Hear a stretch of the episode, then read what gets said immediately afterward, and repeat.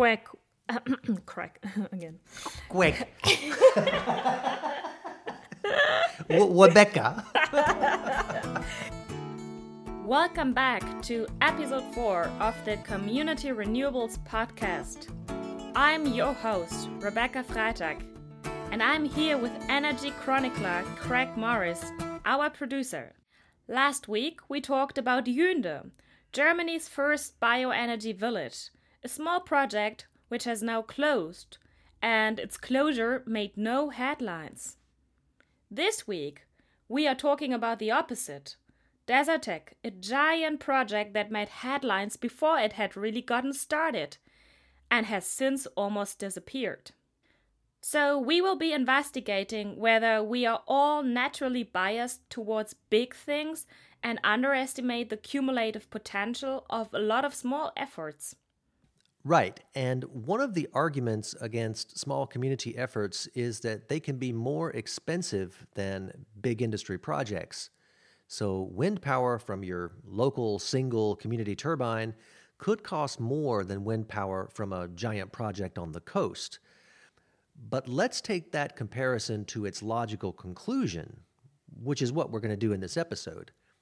Why build wind at all in your country if a neighboring country simply has better wind conditions? Should any solar at all be built in Germany when a solar panel in the tropics might generate 150% more electricity? Exactly. So we will look for answers to that question in this episode. What are the economic arguments for and against big and small? And can big and small coexist, or should they? And part of the answer will not be economic. As we discussed in previous episodes, the overriding question is, what is our vision of the future? What world do we want to live in? Our first guest today is Paul van Son.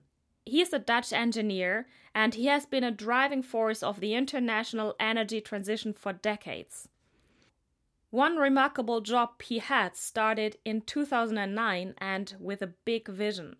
He became head of the Desertec Industrial Initiative, or in short DII, for the Sahara or MENA region. And MENA is an acronym for Middle East and North Africa. His latest book is entitled Energy Transition in the Desert. The vision has already become reality. Well, we will check out that reality later, but before we listen to his story, there are some terms I would like to explain. First one is hydrogen. Hydrogen is a way of storing green electricity for the long term. So we might use batteries for the short-term storage and make hydrogen from green electricity for power storage over several months. Also, he talks about central and distributed or decentralized energy systems. Centralized means a small number of large central power stations, while decentralization means a large number of small systems.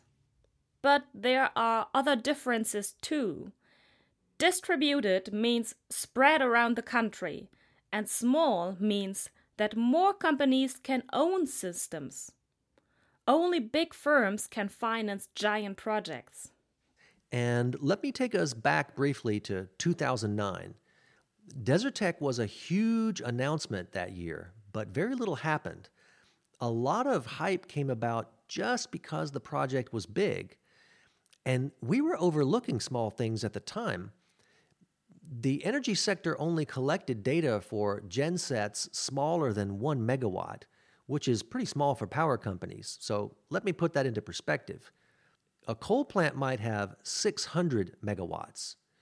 A nuclear plant can be twice as big. And even gas turbines, they come in a lot of different sizes, but they're rarely smaller than 20 megawatts. And so it makes sense for the energy sector not to count things smaller than 1 megawatt. And in 2009, the Pew Foundation published a study. It's an annual study called Who's Winning the Clean Energy Race?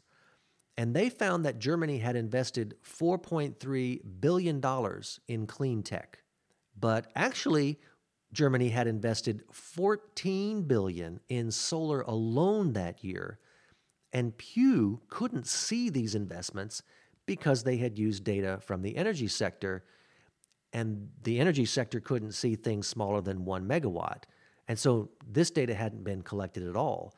And so just to give you an idea of how big 1 megawatt is for solar, that's about 5,000 solar panels. Now, this situation has changed, but this is the way things were when Desertec was announced in 2009. All right, so let's listen to Paul van Son telling us about Desertec. Actually, the Desertec is really an idea, an idea that the deserts could deliver energy, emission-free energy to their own people and to the world. A group of private persons, people, founded a Desertec Foundation. They managed to get the attention of the industry, of companies like Munich Re, Deutsche Bank, Siemens, and so on. To realize this idea, to convert it into concrete projects. In 2009, the industry said, "Okay, good idea.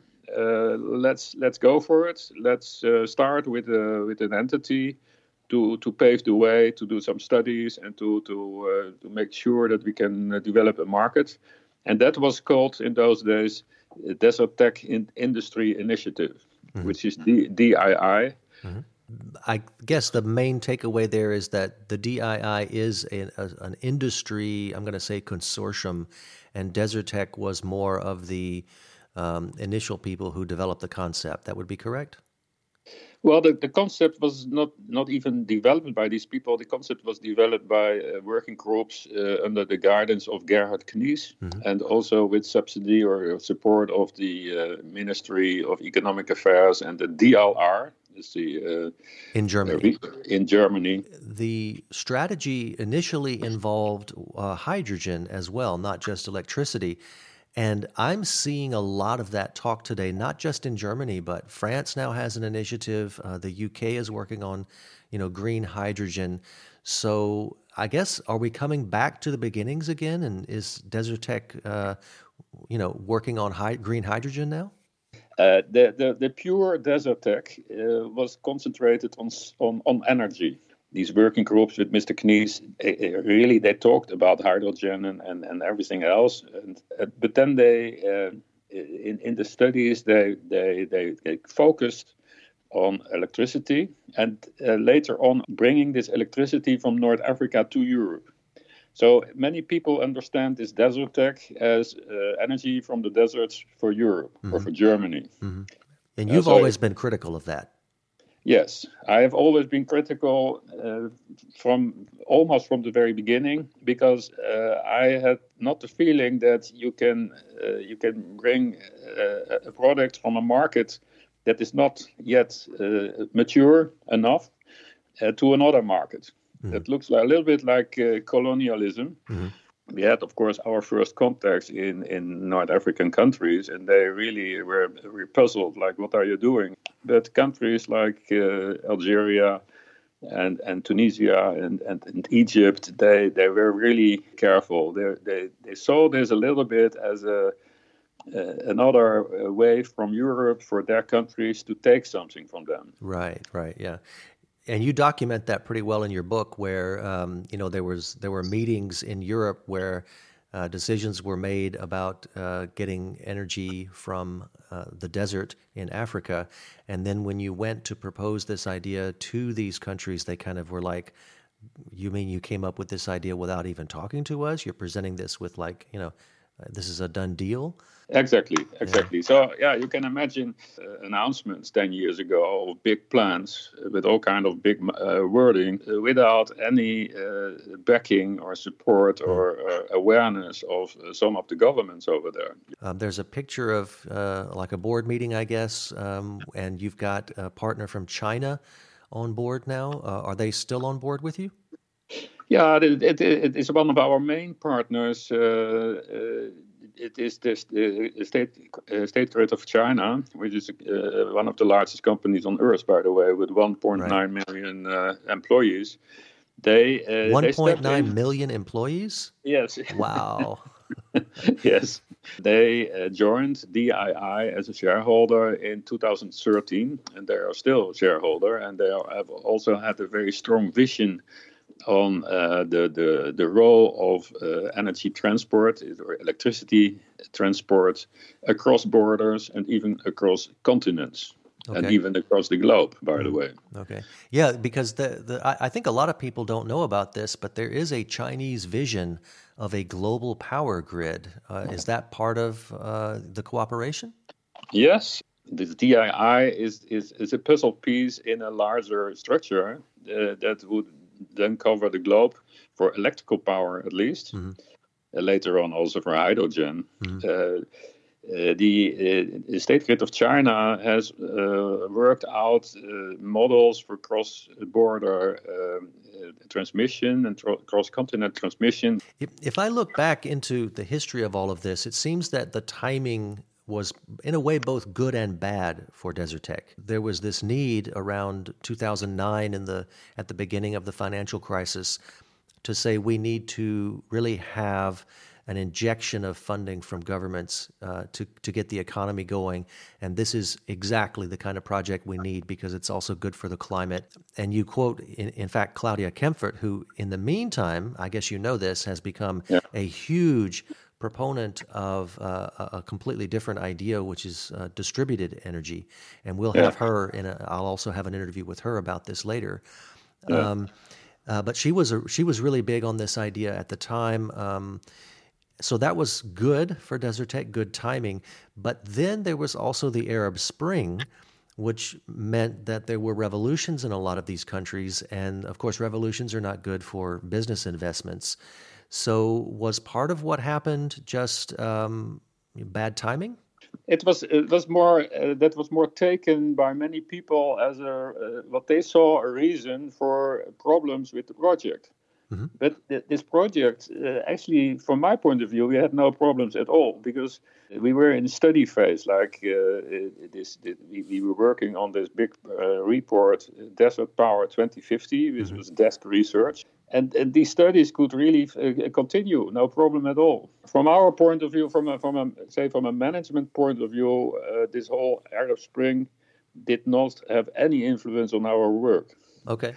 I've always found this perspective to be interesting because if I think about sort of this one vision of everybody getting their own renewable energy locally, then there's kind of a focus on resiliency and local jobs and things like that.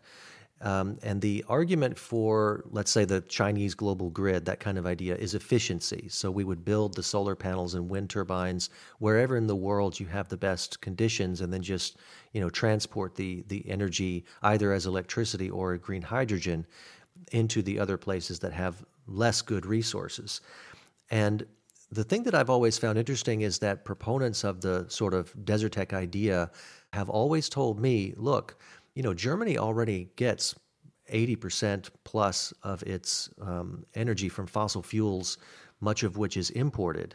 Even during the so-called oil crises of the 70s, we didn't run out of oil. It just, the prices went up. So is there an issue here in the long term with depending on renewables from foreign countries? Is it going to be pretty much the same? It'll basically work. We're already doing it with fossil energy.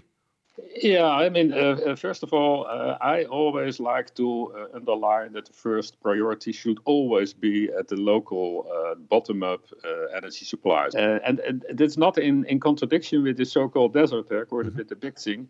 The big thing is, as you say correctly, is to create synergies across regions and countries and continents. And if you can decouple it from grids, like with hydrogen, if you can ship it, for instance, then you can bring it into world markets like oil and gas.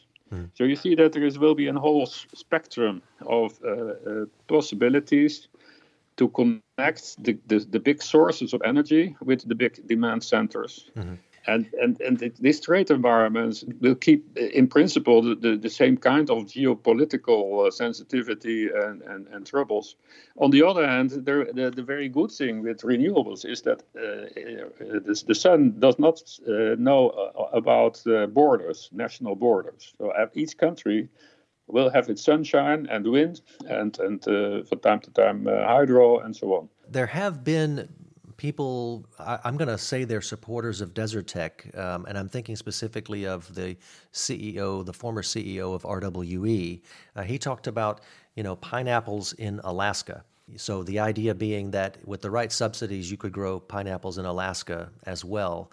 And he was criticizing building solar in Germany when there are much sunnier conditions elsewhere. And my point in bringing this up, and it's in your book as well, my point in bringing this up is to say that there has been, I think on both sides, criticism of the other side, the distributed side and the centralized Desertec side, saying, we're doing the right thing. And you're taking a middle-of-the-road approach yourself by saying, no, everybody gets to make their own energy, but we have more resources in the desert, and that can be shared. Is that your position? Yeah, more or less. Although I would never say we have more resources in the desert. Yeah. The countries over there, the people. That's the colonization issue, right? Exactly. It's not centralized or decentralized. It is like the whole world is coming from both sides. Mm-hmm, right. And we can't move fast enough at this point, so we're going to need decentral and central. Of course. Right. Yeah. There was a conflict that you describe in your book between feed-in tariffs in Germany and green certificates. Can you sum up what that conflict was? Well, it was not a conflict between green certificates and feed-in tariffs. Actually, we are a supporter of feed-in tariffs as such at the beginning of a market only. Once the market starts working, you don't need feed-in tariffs anymore. But we had a problem with the fact that feed-in tariffs would not work or would not be supported by European governments in North Africa, because these feed-in tariffs would be linked to physical transport. We say make it virtual. Okay, so hold on a second, because I didn't quite get the distinction between physical and virtual there. Yeah, once you have a market for green certificates, you do not take care of where I'm going to interrupt here and summarize this myself. Green certificates are like carbon trading. The idea behind carbon trading is that the planet doesn't care where carbon is emitted, so investments should flow to wherever they would reduce emissions the most. For instance, maybe Germany has €1 billion to clean up its industry. But if it invested that billion in cleaning up the worst polluters worldwide, the emissions reductions might be much greater. So Germany would be credited with these foreign reductions if it made those investments abroad. Green certificates are a similar principle for renewable electricity. Germany could use the policy to reduce emissions abroad, say in Africa, and the impact on the planet is the same. But the impact on Germany is different because it simply does matter where electricity is generated. If the green power Germany funds in Africa can't reach Germany, the Germans still need to generate electricity somehow. Do the Germans get to continue making coal power if they're buying green certificates from Norway and Morocco? So in the total interconnected systems, the renewables will be more competitive and they will push then coal out. Okay, yeah. Mm-hmm. So in about 10 years or 20 years, it's only 2030 or 2040, that will lead then to a flow of electrical power or maybe hydrogen or whatever. From North Africa and Middle East to Europe. Mm-hmm. And whether this is, no one would care whether this is 10% or 20 or 30 or 40 or whatever, markets will take care of this, like the oil market. You also bring up Hermann Scheer's criticism of the project in your book. And I think this is something that's really been forgotten since he passed away in 2010. He talked about oligopolies There was this notion that we would invest 400 billion euros. It would be the biggest single, block investment in history. And I wonder, how do you see that today?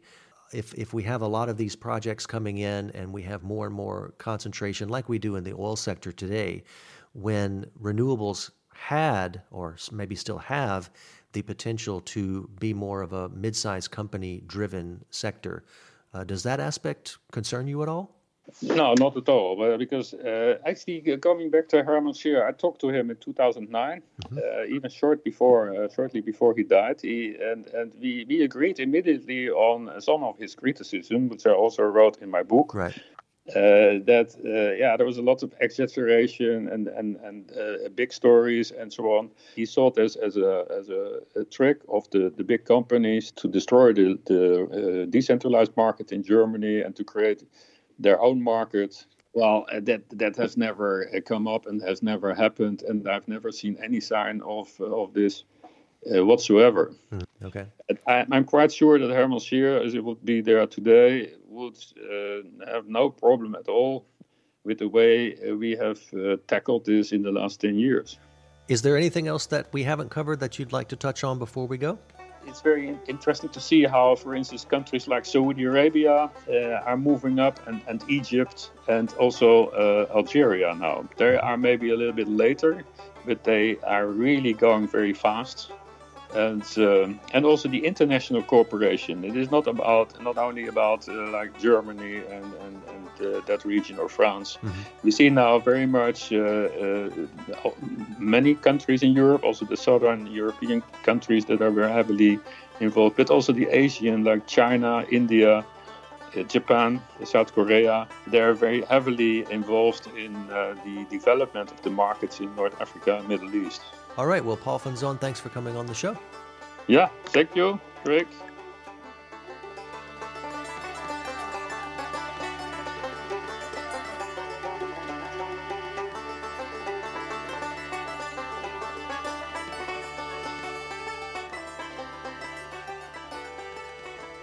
The Arab Spring didn't hold back Desertec because they were writing studies more than building things, which only goes to show that the project was in the study phase, not rolling out. Yeah, I also want to say something about colonialism. And if you have ever looked for a reason for people to study liberal arts and history, this is it.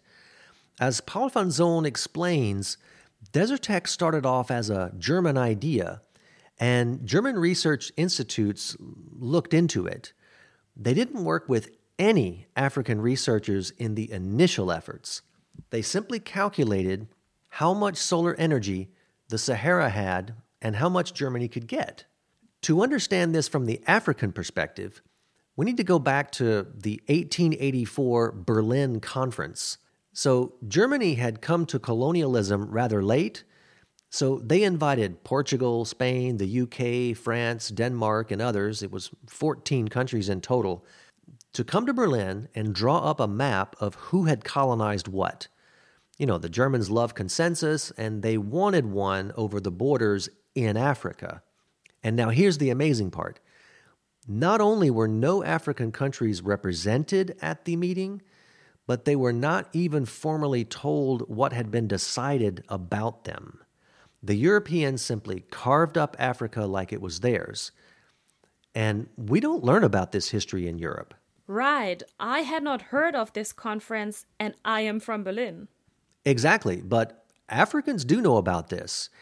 And so Germany's best minds were unprepared here when they proposed the findings of studies about African solar resources, including what could be done with them, and were then met with charges of colonialism. So our engineers need to study history. Right. In the end, Desertec didn't happen as such, but it sounds like these countries are discovering renewables on their own for themselves. But could they even export all that electricity to Europe? Well, the power lines don't exist. The connection between Spain and Morocco, which is the shortest, has a capacity of 1.4 gigawatts at present. That's slightly larger than a big nuclear reactor. And so for Germany to get, say, 15% of its electricity from the Sahara, we might need 10 times that much, and it would have to pass through Spain and France. Is it even possible to transport electricity that far, from Morocco to Germany?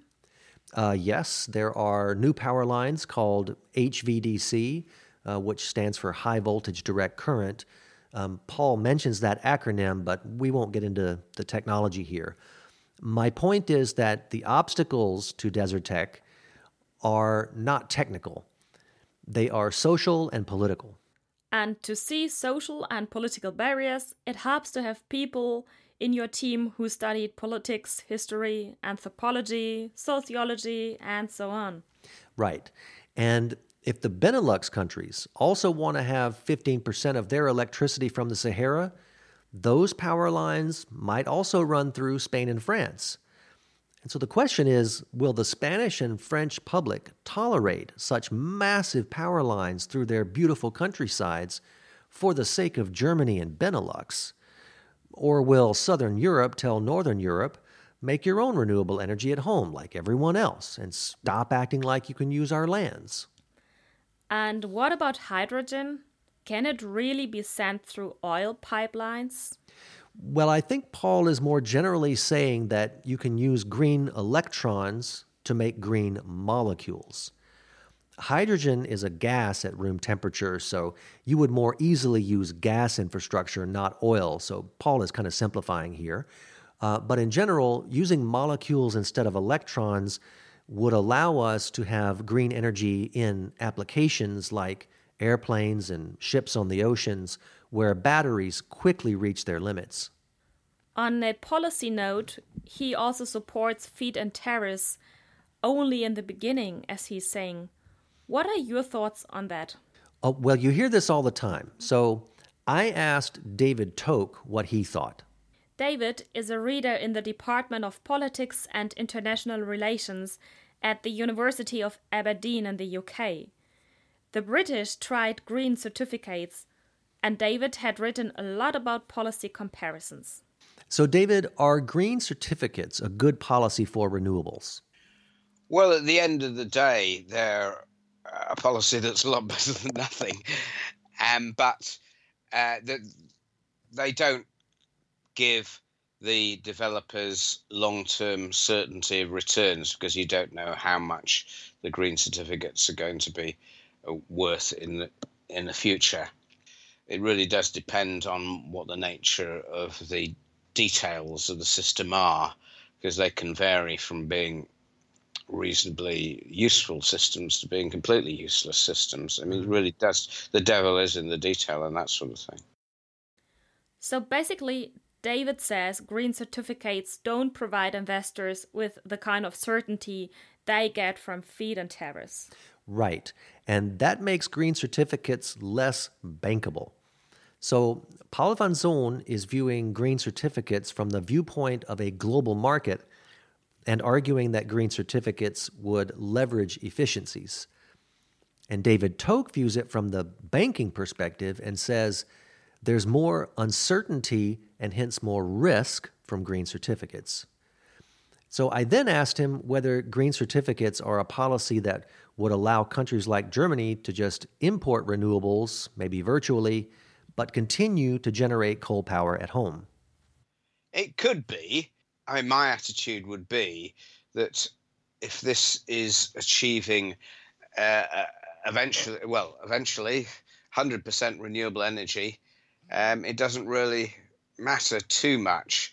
I mean, I like local energy schemes because they're good things in themselves, but I think I really want to see 100% renewable energy as the prime objective. So he seems to agree with Paul that the only problem is in the midterm. In the long term, if green certificates get us to 100% renewables, he's happy. But Craig, I really wish you would have asked David what he means by community energy being good in itself. Well, I do ask our next guest, Claudia Kemfert. And Claudia will also comment on the question of whether market concentration is something to be worried about. Paul van Son didn't think so. So, who is Claudia Kemfert? She is an economic expert you would definitely come across if you work in the area of energy and environmental protection, at least in Germany. She heads the Energy, Transportation and Environment Department at the German Institute for Economic Research, and she is also a professor of energy economics and sustainability at the Hertie School in Berlin. She recently published a book in German entitled Mondays for Future, demonstrating on Fridays, discussing on the weekend, from Mondays on tackling and implementing. So this is how her schedule to save the world looks like. Let's see what she would do on Mondays if she were Germany's chancellor. In his book, Paul van Son quotes you from back in 2009, saying that Desertec at the time did two things right. It was a good idea in terms of injecting money and investments into, green technologies, and in the wake of the financial crisis, it was, going to also inject money back into the economy as well. So it killed two birds with one stone. Mm-hmm. I wonder how you feel about that now, sort of looking back on Desertec.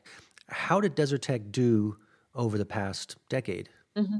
Well, in general, I agree still with what we have said in 2009, that Desertec did two things right, that we have to invest into renewables, and there is a big cooperation or important cooperation between Europe and North Africa, and also to invest into solar energy. All this is good and all this is right. And also because after the financial crisis, we invested into new innovative technologies and renewable energy, and solar energy is one important part of it.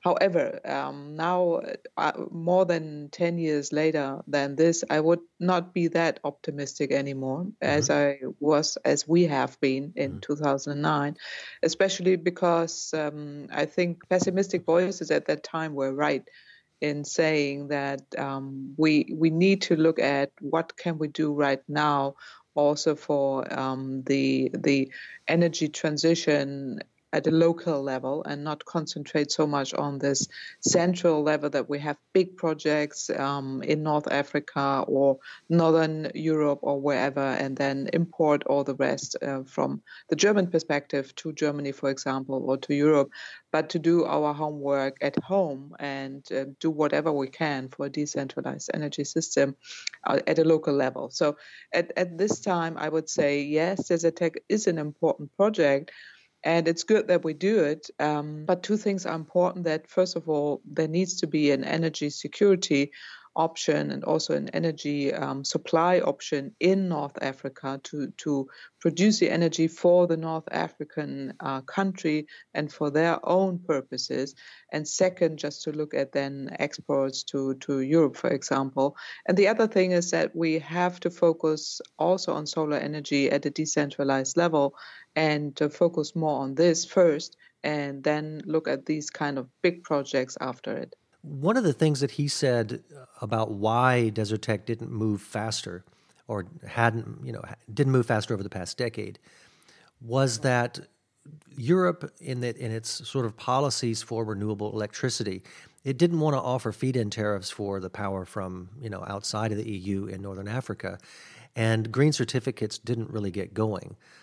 Now, the thing that I don't really understand about the concept of green certificates is if we just have those, doesn't it allow, let's say, Germany to just purchase its electricity from Norway or Morocco and then continue running coal power at home and not build renewables at home? Is there a danger of that? Okay. Yeah, there is a danger of that, and this is why it has been not that successful in promoting renewable energy, especially because of this. And it's a danger that you just don't do the necessary transformation at home. You just buy green certificates and that's it. And that's a potential danger, especially because we don't have this large amounts of extra renewable energy around us in Northern Europe or in North Africa.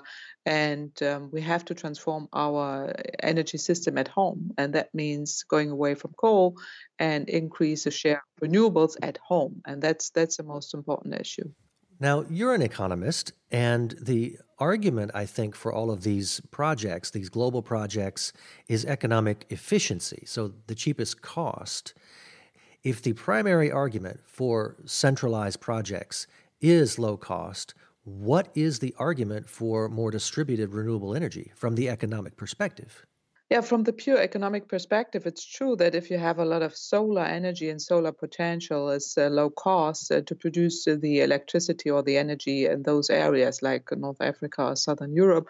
On the other hand, from the German perspective, we have to import the energy from there. And it could be electricity. You have to construct long distance grids, and that's really expensive.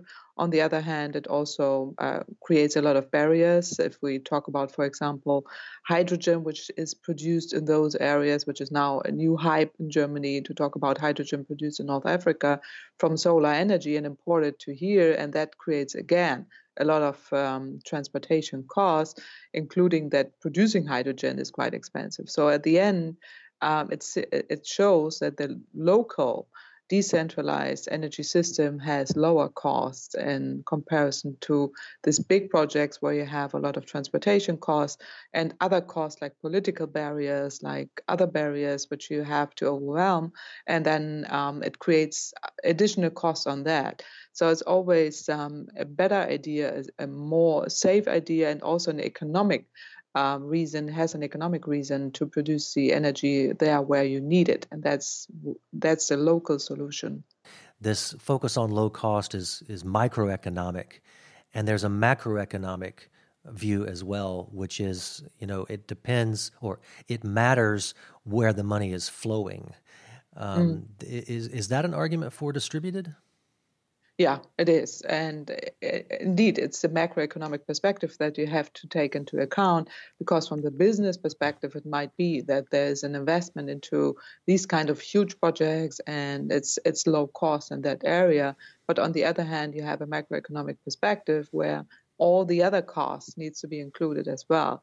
And this is why it's not that cheap, that you cannot always say, well, that's low cost only in North Africa or only in Northern Europe, that's for sure for these kind of projects, but you have to include all the other costs, and this is most often neglected. Mm-hmm. Have you heard of this Chinese global grid project? Mm-hmm. What do you think about that?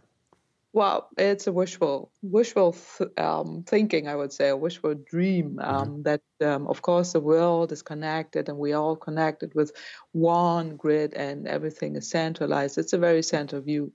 And it's coming from the Chinese view of centralizing everything. But from the global perspective, it creates a lot of dangers. And we see that in many crises, as, for example, right now, that it's always better to produce the energy where you are located. So not to increase more import dangers or potential dangers because we are too dependent on imports, but to really concentrate on the local level and produce everything you can at the local level and think more, whatever you can do here is better than focusing so much on imports, because it creates a lot of dangers. If you look at, for example, not only terrorism, but other dangers which we see right now on a global level, that there might be some interruptions of whatever reasons, you are immediately affected heavily, and that should be avoided. So it's always better, it's more safe to do whatever you can do on a local level, and energy is the best example here, because we need the electricity here, we need the energy here, whatever is needed for a full supply of renewable energy. So we should not make us too dependent on imports, especially from this kind of big grids view coming from this Chinese world. Mm-hmm. Does the central idea lead to oligopolies? And if so, is that a big issue? Yeah, it is. I mean, these kind of oligopolies we see in the fossil fuel market right now. We have all the difficulties with it, with higher prices and monopolistic markets which are created because they want to control the prices. And that's for sure that these kind of central central views or central systems creates some monopolies at the end or oligopolies. So from the pure market perspective, it's always better to have as many companies as you can have. And in Germany, when we started with the feed-in tariff system 20 years ago, we created a lot of new competition into it because we supported also local companies, not only companies, but local alliances on that were also able to participate in this market. It's always better to have more local, more decentralized companies than just one or few at a centralized level.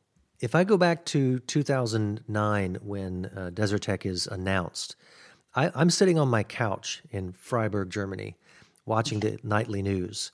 And there's this consortium on television. They're having a press conference announcing a memorandum of intent, okay, or memorandum of understanding or something. They haven't built anything yet.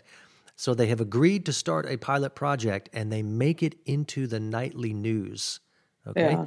And I am sitting there on my couch and I start jumping around the living room, yelling at my TV because we are installing for the first time ever 7.5 gigawatts of largely distributed solar. And we can't get on the news with that. And at least in any positive way, right? Mm-hmm. If we were on the news back then about how much solar we were building, it was because it cost too much, right? Mm-hmm. So do you think maybe, I mean, I have this impression that we have a fascination for big things and we underestimate the potential of small things. Yeah, I would completely agree on this because it's exactly as you say. I mean, I remember also sitting in front of the television in 2009, seeing this huge project. I was saying, wow, that's huge, a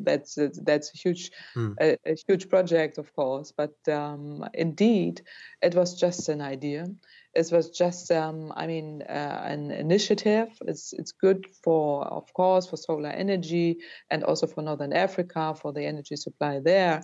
But I would completely agree that we underestimate the potentials we have at a local level and what we have reached already so far, also with the energy transition, for example, in Germany or all over the world, where we have people engaged into this kind of transformation and installing solar on their roofs or everything related to it. At that time, for the Desertec project, there were huge energy companies involved. And they had a lot of power also in the media to control their news, and with the people and the cooperative solutions and a local level, they have now power, and it's not that attractive to the media. But I would completely agree that it should be the opposite. Hmm. So my final question to you is, if you were not only the Chancellor of Germany, but let's say the King or Queen of Germany, or the dictator, right? What would you do? It's becoming worse and worse. It's getting worse. Yeah. Right. What would you do? Well, maybe I was going to say outside of political considerations, but maybe you want to throw that in. How would you design future energy policy going forwards? Yeah.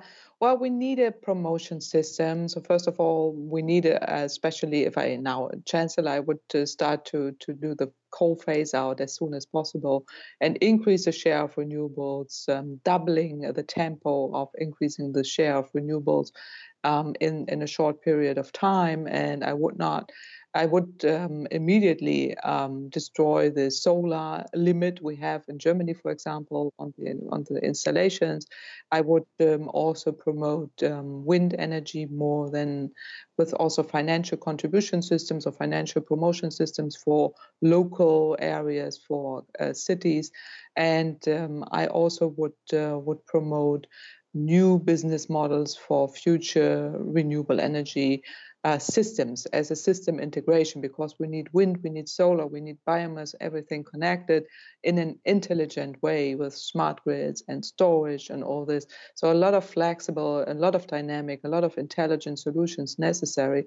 I would immediately promote this and also strengthen the people cooperatives. How would you do that?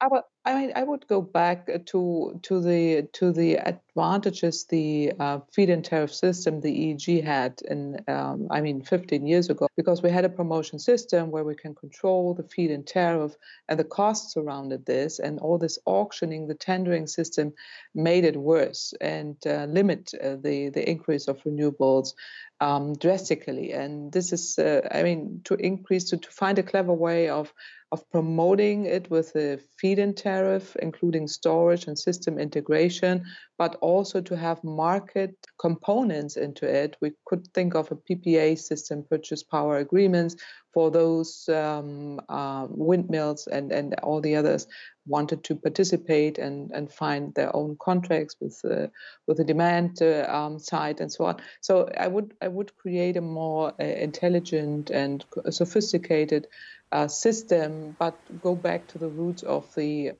success.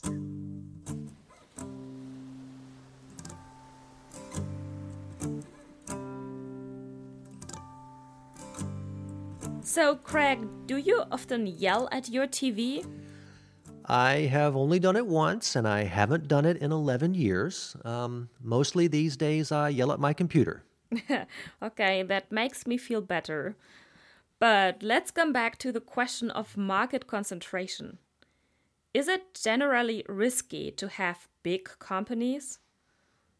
Paul and Claudia don't agree, but honestly, I wasn't really convinced by her arguments. I mean that also in general. Yeah, it's interesting that you didn't find that part convincing. I mean, if we're going to have community renewables, we really need to make our case. I listened closely, but I wasn't really convinced of her economic arguments for a decentralized energy provision. I mean, yes, she mentions transportation and production costs and political barriers. Yeah. But let's start with a question you asked both Paul and Claudia, whether big companies are a problem. Okay, well, first of all, I'm not trying to make anyone into good guys and bad guys. Yeah, you have already said that we shouldn't expect renewables to always be seen as the good guys. Right. Communities want to know whether the wind farm developer is from out of town. And completely foreign companies coming in to develop local resources, that's about as out of town as you can get. But Paul said he had never seen big firms acting against community efforts. This is clearly not the case. I mean, I can take an example I learned of just this weekend.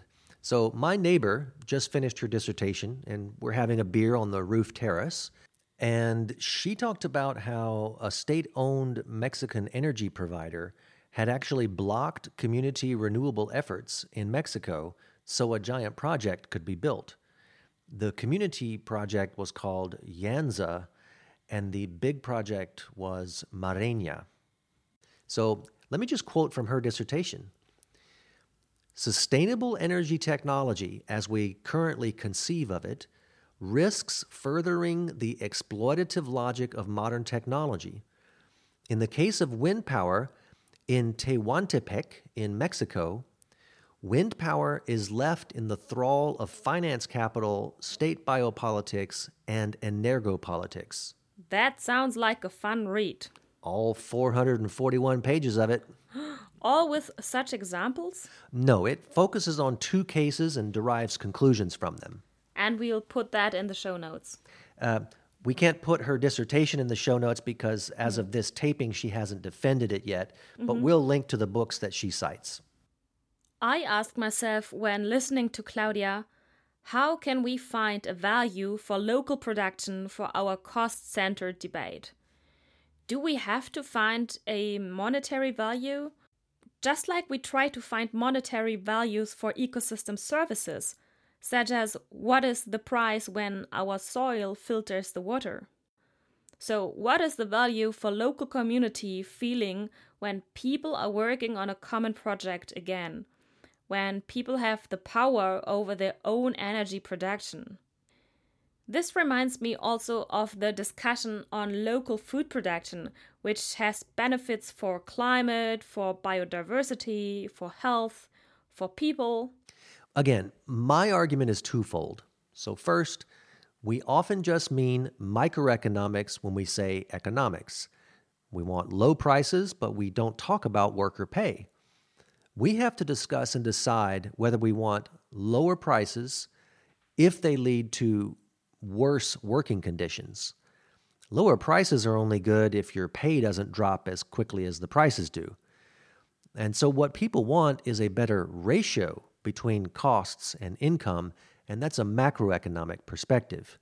So to just give a specific example, we want cheaper electricity, but what if solar jobs are not well paid and workers are not unionized? And the second part of my arguments is that economics isn't everything. So we might want to pay more because of some perceived gain in quality of life. I think that's what you're getting at when you say find a price for soils. And all I'm saying is maybe we don't need a price for everything if we understand that the market exists within society. So we live in society and we go to markets. We do not live in markets. But I still want to have good arguments why we should want community renewables. And let me play devil's advocate here. If we could supply the world with energy from MENA, why should we spend troublesome time making laws and having cost debates about community energy? Well, I mean, it's about the vision of the world you have. So do you want cheaper energy from bigger firms, but maybe fewer jobs locally and much less ability to decide what gets built where? Do you want a small number of big firms that might be too big to fail and repeatedly have to be bailed out? Do you want wind turbines spread over the country or concentrated in one place? Do you want big firms telling small firms what to do? And again, to put this into concrete terms, do you want cheap prices from Walmart or Amazon, or do you want small mom and pop shops as well? I can't answer these questions for other people, but that's what's at stake. Not just the climate, but the kind of world we want to live in. Yeah, we really need this social discourse about a future vision without only looking at economics. And to come back to our initial question, this episode has also shown that big and small renewables are both needed. We cannot go too fast any longer in mitigating climate change, so we need both. But based on the story from Mexico, it seems that big and small renewables cannot easily coexist. Small community renewables need special protection, if you want it. 1, 2, 3, 4. You have been listening to the Community Renewables Podcast, produced by Germany's Renewable Energy Agency, the AEE, for the local community renewable project LICO. The project is funded by the European Union's Northern Periphery and Arctic Programme 2014 to 2020, which is supported by the European Regional Development Fund. We would also like to thank the German Community Energy Alliance, BBEM, German website Telepolis, and the Heinrich Böll Foundation for their special support. I'm your host, Rebecca Freitag. Freitag for Future! And our producer is Energy Transition Chronicler Craig Morris, advisor at the AEE. You can follow Craig on Twitter as PPChef, and I am Freitag for Future. Wait, what? You changed your Twitter handle? Yes, just this morning. Oh my God! I have reached my goal for this podcast. Wait, but this doesn't mean that we stop here. You'll have to get some new goals, Craig. I guess so. Anyway, the overdubbing of the interviews in German was spoken by Pascal Morris. The music throughout this podcast is from the best Irish folk band ever from Japan, Tricolor! Check the show notes for links to their music. Art is what makes us human. So support your local artists after all this corona business is over. Craig, what is the solution to last week's riddle? Okay, so let's recap the riddle. You have a deck of cards, and two people take turns removing either 1, 2, or 3 cards. And the winner is the one who picks up the last card or cards. And so what is the winning strategy? And what is the solution? Okay, so what you do is you make sure that you always leave a multiple of 4 cards when it's your turn. That way, for instance, when there are 4 left, whatever the other person takes, 1, 2, or 3 cards, you can remove all the rest of them. Ah, that's tricky. So this week, I'd like to tell the joke. Okay, go for it. Why did the hipster burn his mouth?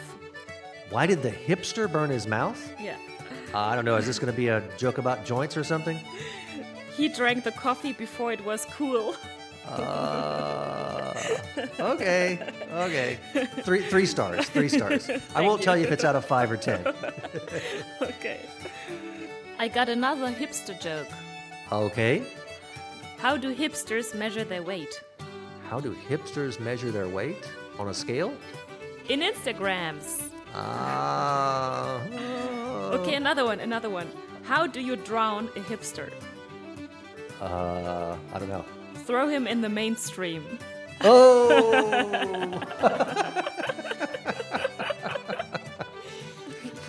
All right, I think 3's enough.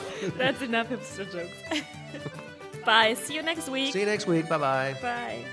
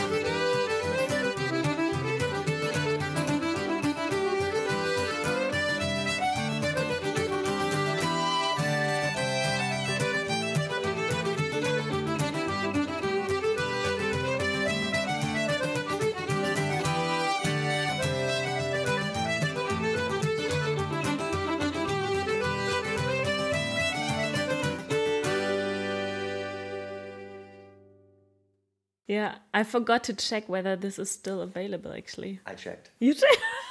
So it's available? It's available, yeah. Okay, so no more excuse.